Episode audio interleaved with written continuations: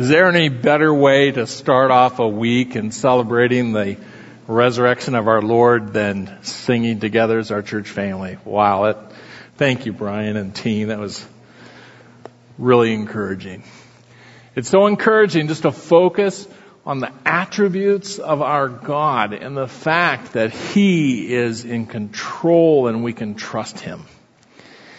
We uh, are in a series here at Faith Bible Church uh, entitled Jesus as Lord. And I encourage you to turn in your Bibles with me this morning to 1 Peter chapter 3. We're just going to be looking at five verses today. 1 Peter chapter 3, starting in verses 13 down through verse 17. In our series on Jesus as Lord, we have, we started out by noting uh, passages where the phrase Jesus as Lord stands for the fact that Jesus is God. We started in Romans chapter 10 verse 9 and noted that Jesus as Lord, meaning Jesus as God, is the object of our faith that in order to be a Christian, in order to be in right relationship with God, we must believe that Jesus is God, that He died in our place and then rose again from the dead. And as the apostle Paul wrote that if you confess with your mouth Jesus as Lord and believe in your heart that God raised him from the dead, you shall be saved. He was saying in that passage that it's central that we believe that Jesus is God. Then we went on the following week to Mark chapter 12 verses 35 through 44, where Jesus himself attributes the fact that he is Lord to him, he attributes that to himself. And he, he makes the point that as Lord, he is both God and man. If he was not man, he would not have been able to die for us. If he is not God, he would not have been able to rise from the dead. And following those two passages of scripture, we made these two conclusions. The reality of Jesus as Lord calls his disciples to life altering choices. And we also concluded that the reality of Jesus as Lord has everything to do with how we live our lives. We then started talking through passages, continuing to use that title, Jesus as Lord, looking at the ramifications of what it means to have Jesus as Lord. We went to uh, Mark chapter 2 and the first part of chapter 3 where Jesus refers to himself as the Lord of the Sabbath. And we noted in that passage that the Pharisees were so busy criticizing Jesus' disciples that they missed Jesus. They did not recognize his authority. And, and we noted the truth there that when a person is, is, has a critical spirit, they are not recognizing the lordship of Jesus Christ. Last week we looked at Romans chapter 14 verses 1 through 12 and we noted that Jesus as Lord affects how we accept each other that each of us are to yield to Jesus' lordship in our lives. And in so doing, we will be gracious to each other as brothers and sisters in Christ. Well, today we come to 1 Peter chapter 3 verses 13 through 17. A central passage using this phrase, Jesus as Lord. And this is such an important passage because Peter is already addressing Christians. The people to whom he is writing already believe that Jesus is Lord, meaning they already believe that he is God. They believe that He is the God man. They believe that He died in their place on the cross. They believe that He rose again from the dead. They are Christians. And yet, in this passage, as Peter is writing to those who were already Christians, he is going to ask them to do something. He is going to ask them to sanctify Christ as Lord in their hearts. Now, they already believe that Jesus is Lord. They believe that He is God. So, what is Peter asking them to do when he charges them to sanctify Christ as Lord in their hearts? And we're going to see that this passage gives us biblical warrant to conclude that there is, as Christians, a decision that we need to continually make regarding Jesus' Lordship. They're already Christians. They already believe that He is God who died for them and rose again from the dead. They are already in right relationship with God through faith in Jesus Christ.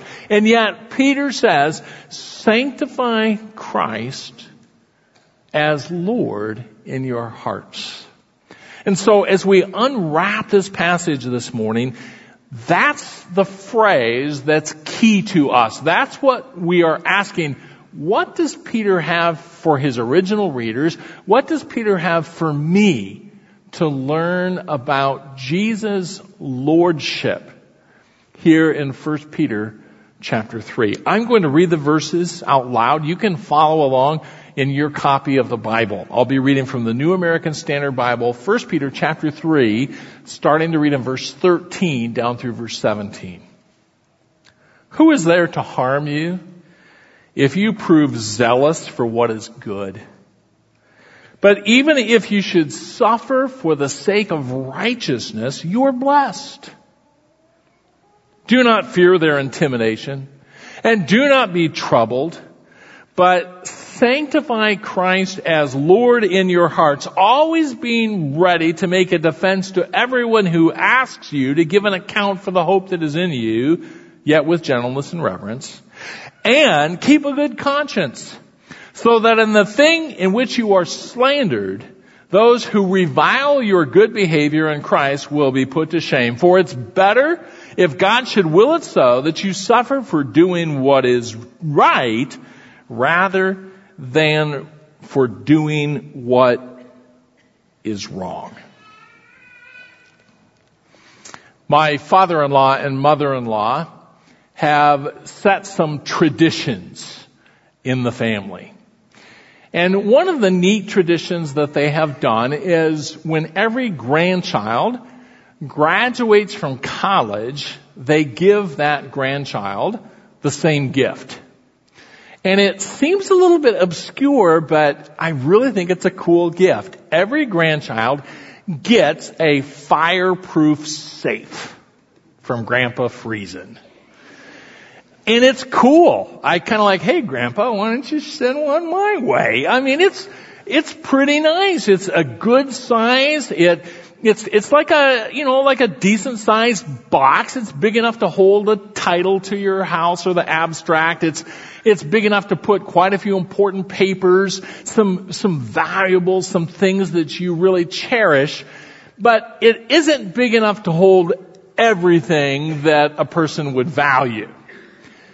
You have to make some decisions what are the most important things to me that I will put in my box? What's most important to me? And that's the question that Peter is going to challenge you and challenge me with as we unfold this passage, as we unwrap it. What's most important to me? Peter here is writing to people who are hurting. He is writing, writing to people who are suffering. And up to this point in this letter entitled First Peter, he has been encouraging his readers in the midst of suffering to live their lives in such a way that Jesus can be seen in them. That, that those around them will see Christ in them. That Jesus Christ will be making such a difference in their lives while they go through suffering that those around them will take note and wonder what's different about them. That, that Christ will be lived out through their lives as they are on the journey upon which they find themselves. And as the letter progresses, Peter not only challenges them to allow Jesus to be seen in their lives, but he's challenging them to yield themselves, to submit themselves to whatever Jesus Christ has for them in the midst of their pathway, in the midst of their suffering.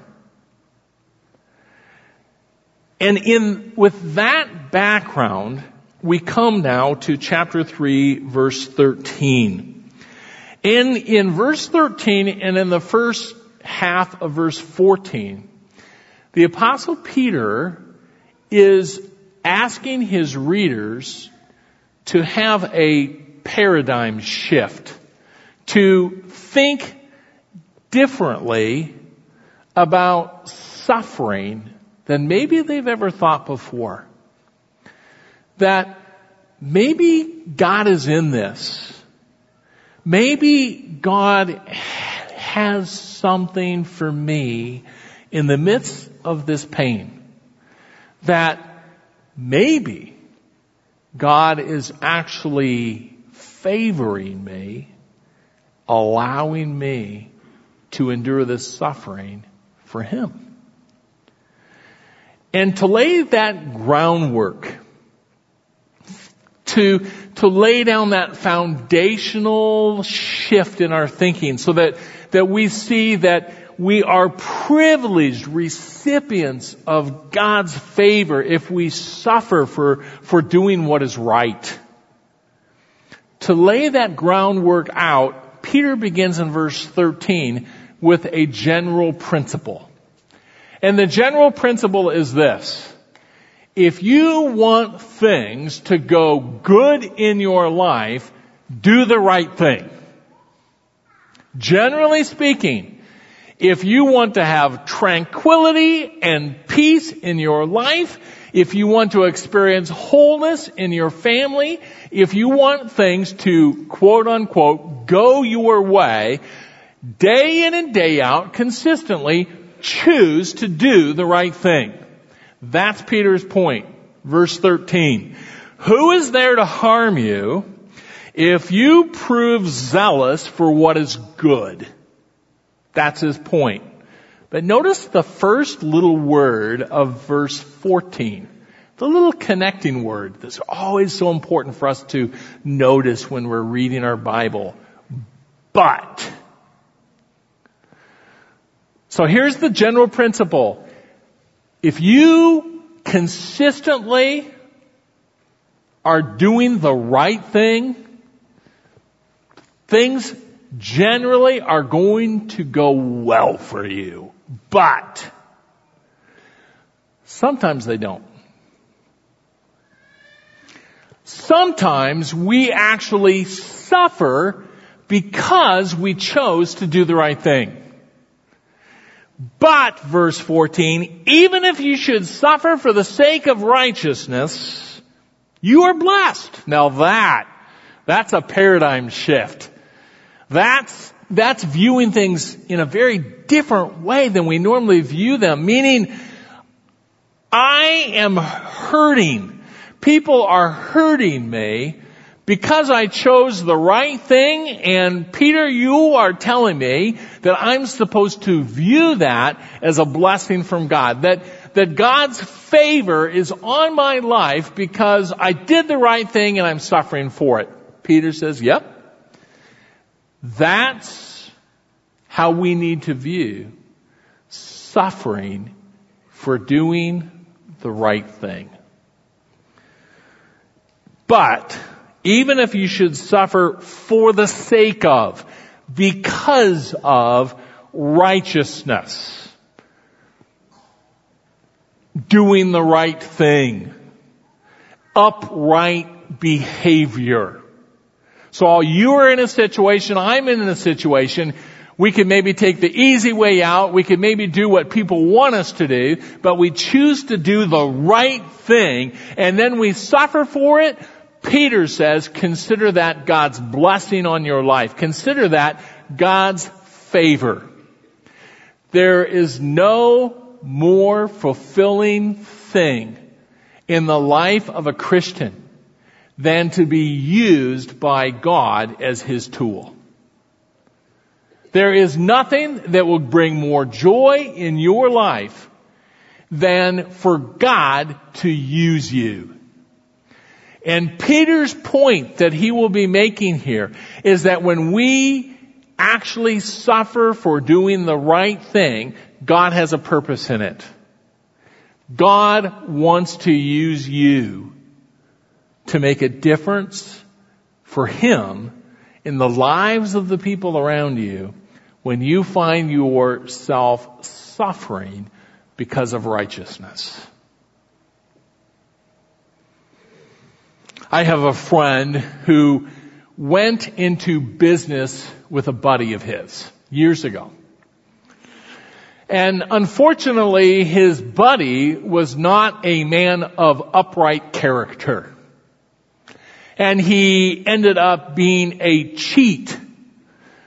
In everyday language today, we would refer to him as a scumbag. And he skipped out on my friend and left my friend with nothing but debt and creditors and my friend was faced with a choice. Do I just walk from this mess and declare bankruptcy? Because the creditors are his neighbors and his friends. Or do I take the hard road and attempt to make things right?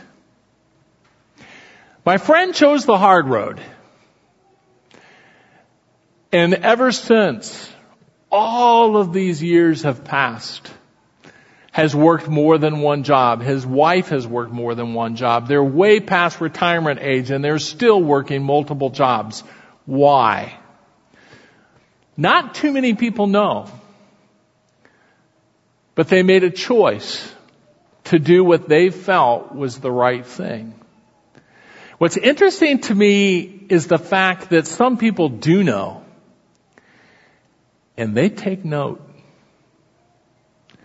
And they're very much aware that that was not a decision that was made with short-term results, but long-term implications. And that life has been hard. And yet, they have had a platform in their community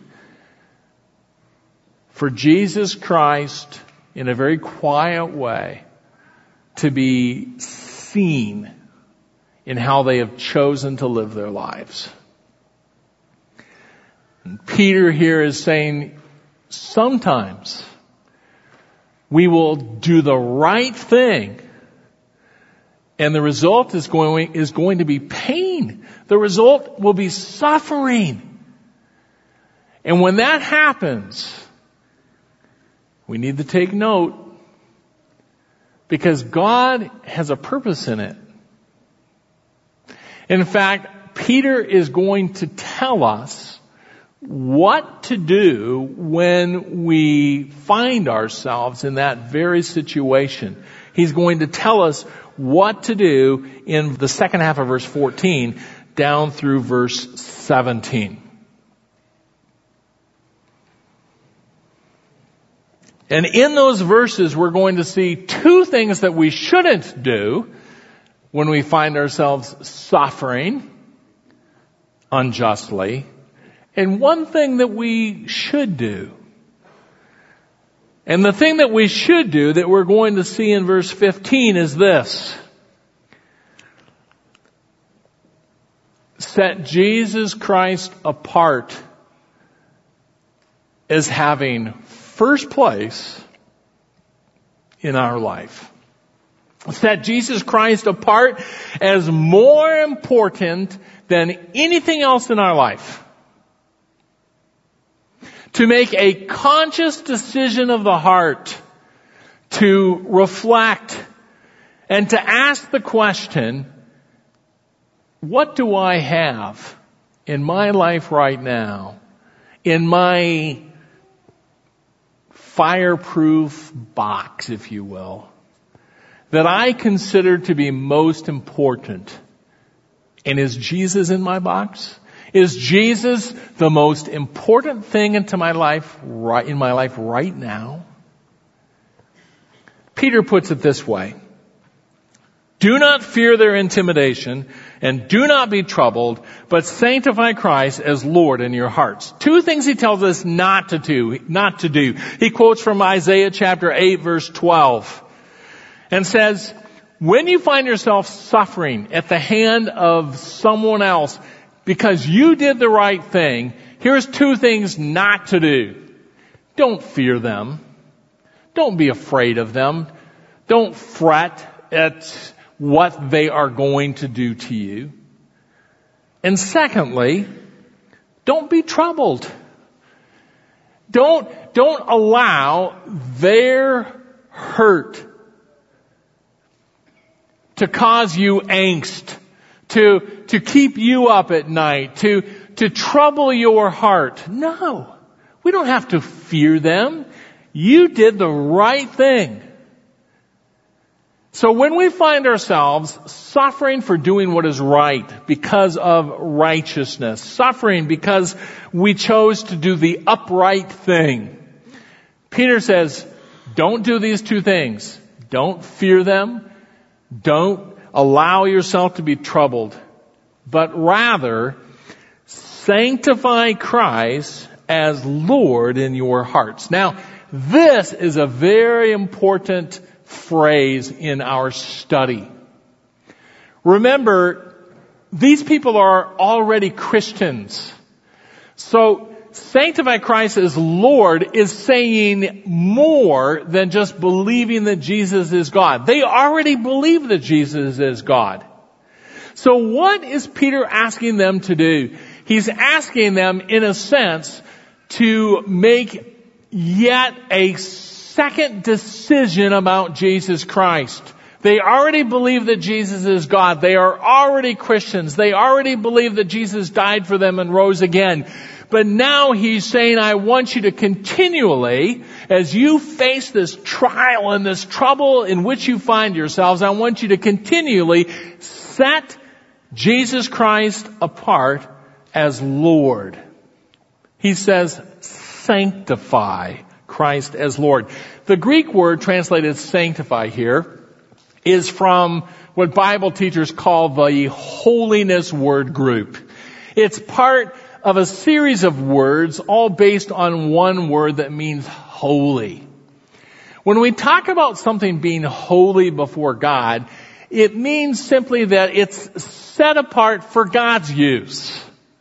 If you remember in the Old Testament, the articles in the temple and the tabernacle that were used for worship were considered to be holy, meaning they were set apart just for one purpose to serve God. And here, this word sanctify means to be set apart. It's set apart as something special. It's set apart, reserved for God. Now what are we supposed to set apart? We're supposed to set apart Christ as Lord. Here Peter's talking about something more than Him just being God. In early in our study, we talked about the fact that sometimes the Greek word kurios, which is translated Lord, is used in reference to people, not just God. Sometimes the owner of a vineyard or the owner of a slave will be called the kurios or the master of the vineyard. And here, when Peter says, when you are faced with trials and trouble and pain as the result of doing the right thing, we need to take a step back and contemplate this question. What is the most important thing in my life? And we need to set apart Jesus Christ as master. He needs to have top rule. As Paul writes in Colossians chapter 1, he is to have first place in everything. He's number one. And Peter says when we are faced with trouble, when we are hurting as the result of doing the right thing, don't fear the people are hurting us, who are hurting us. Don't be troubled inside, but rather take a step aside. Ask yourself, does God have a purpose for me in this? What's the most important thing in my life right now? And Peter challenges us to make Jesus Christ the number one thing. To make Him master over every aspect of our lives. Peter goes on to tell us that when we do that, we see two results. The first result of having Jesus Christ sanctified as Lord in our hearts, set apart as number one, is that we will always be ready to make a defense to everyone who asks you to give an account of the hope that is in you, yet with gentleness and reverence. When's the last time someone came and said to you, man, I really noticed something different about your life. Can you explain to me why you are treating this person with grace and, and yet I sure wouldn't. Well, maybe one of the reasons why that doesn't happen to us often is that when everything is going great in our lives, it's a little more difficult for the light of Jesus to be noticed by those around us. But when everything isn't great, when we are hurting, when people can see that others are hurting us, and we respond with grace instead of hatred, we respond with forgiveness instead of holding a grudge, then all of a sudden, there's a difference there that people notice. They are drawn to the person of Jesus Christ inside. The second result that we see here is found in verse 16. When we set Jesus Christ apart as number one in our life, we are going to have a good conscience. It says, and keep a good conscience or keeping a good conscience. Our conscience is our ability to hear the Spirit of God, not audibly, but it's our ability to know the difference between right and wrong. It's that ability that we have when we are in a Bible study or in an adult ed class or a youth ministry uh, on Wednesday night or we are uh, here on Sunday morning and there's a verse of scripture that just jumps off the page and hits us and says, that's for me. That's the Spirit of God working in our conscience. It's our ability to hear from the Spirit of God. And here Peter says, if Jesus Christ is number one in our lives, we're going to have a clear conscience because we will be doing everything we can to please Him and not ourselves. And ultimately, Peter says, if you're going to suffer, verse 17, it's better if God should will it so that you suffer for doing what's right rather than for doing what is wrong.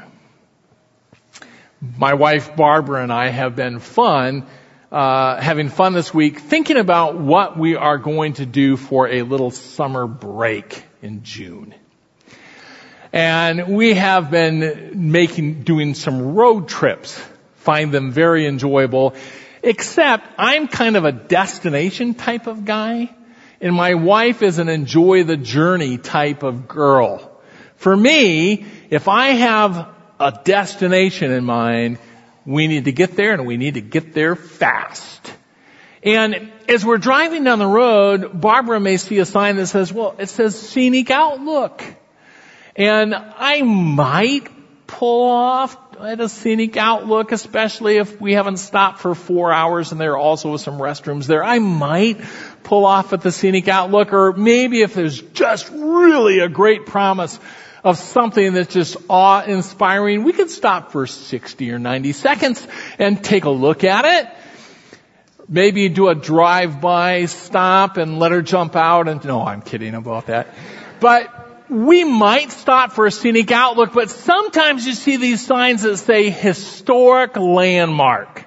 I never stop for those. It's, it's probably going to be a rock with a little plaque on it that says there was a, a, covered wagon that stopped here and the inhabitants shot a grouse and cooked a meal and you read the little plaque and you think about it and say, I, I've got a place to go. I, I want to get to point B and I don't have time to read, stop and look at this little plaque on this rock about this covered wagon and their supper they had with grouse. No, we've got to go. We've got to go. We've got to go one of the things that happens when we start suffering is we tend to just put our head down and say, I've just got to get through this.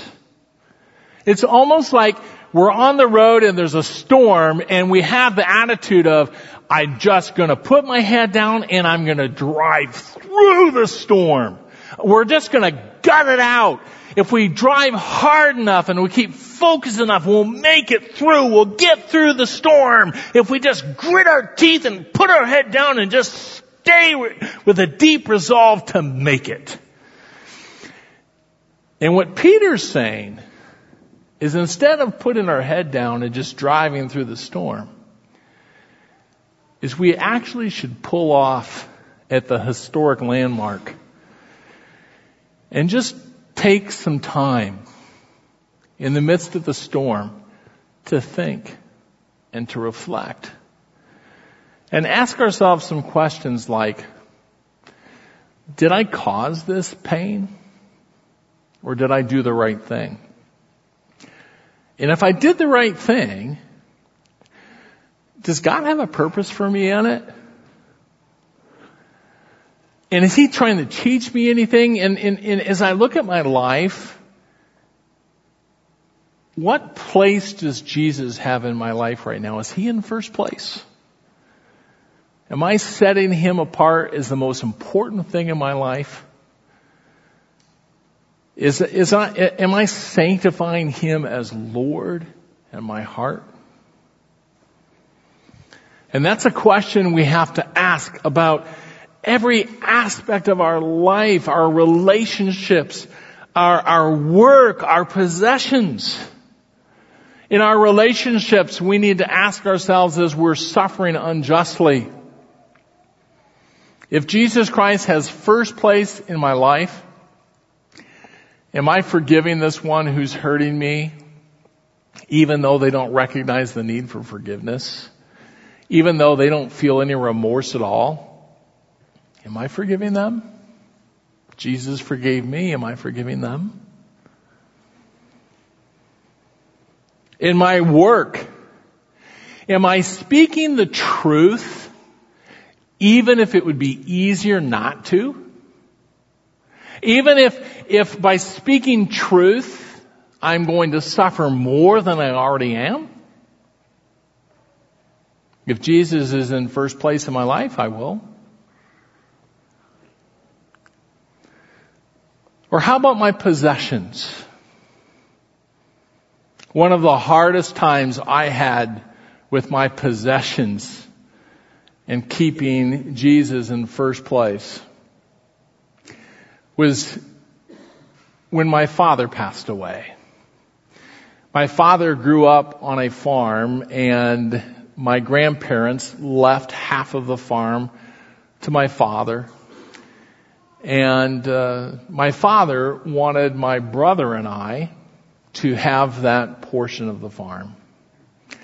And we buried my father on a morning. And that afternoon, one of my relatives came into the yard and demanded that we sell to him the rest of the farm.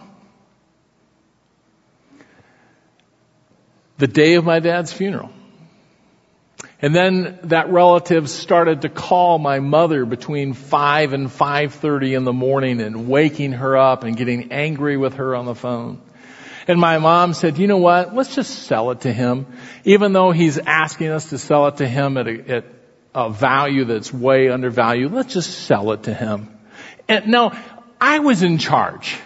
And I could have told my mom, no way. He's taking advantage of us. He's going to, you, you, don't have assets to do that. And by the way, dad specifically said that he wanted my brother and I to have that ground.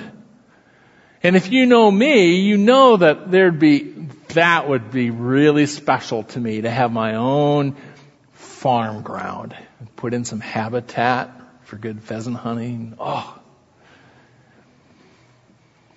But you know what? I yielded to my mom. And we sold it. And it was hard. It was really hard. But in reality, it was just a thing.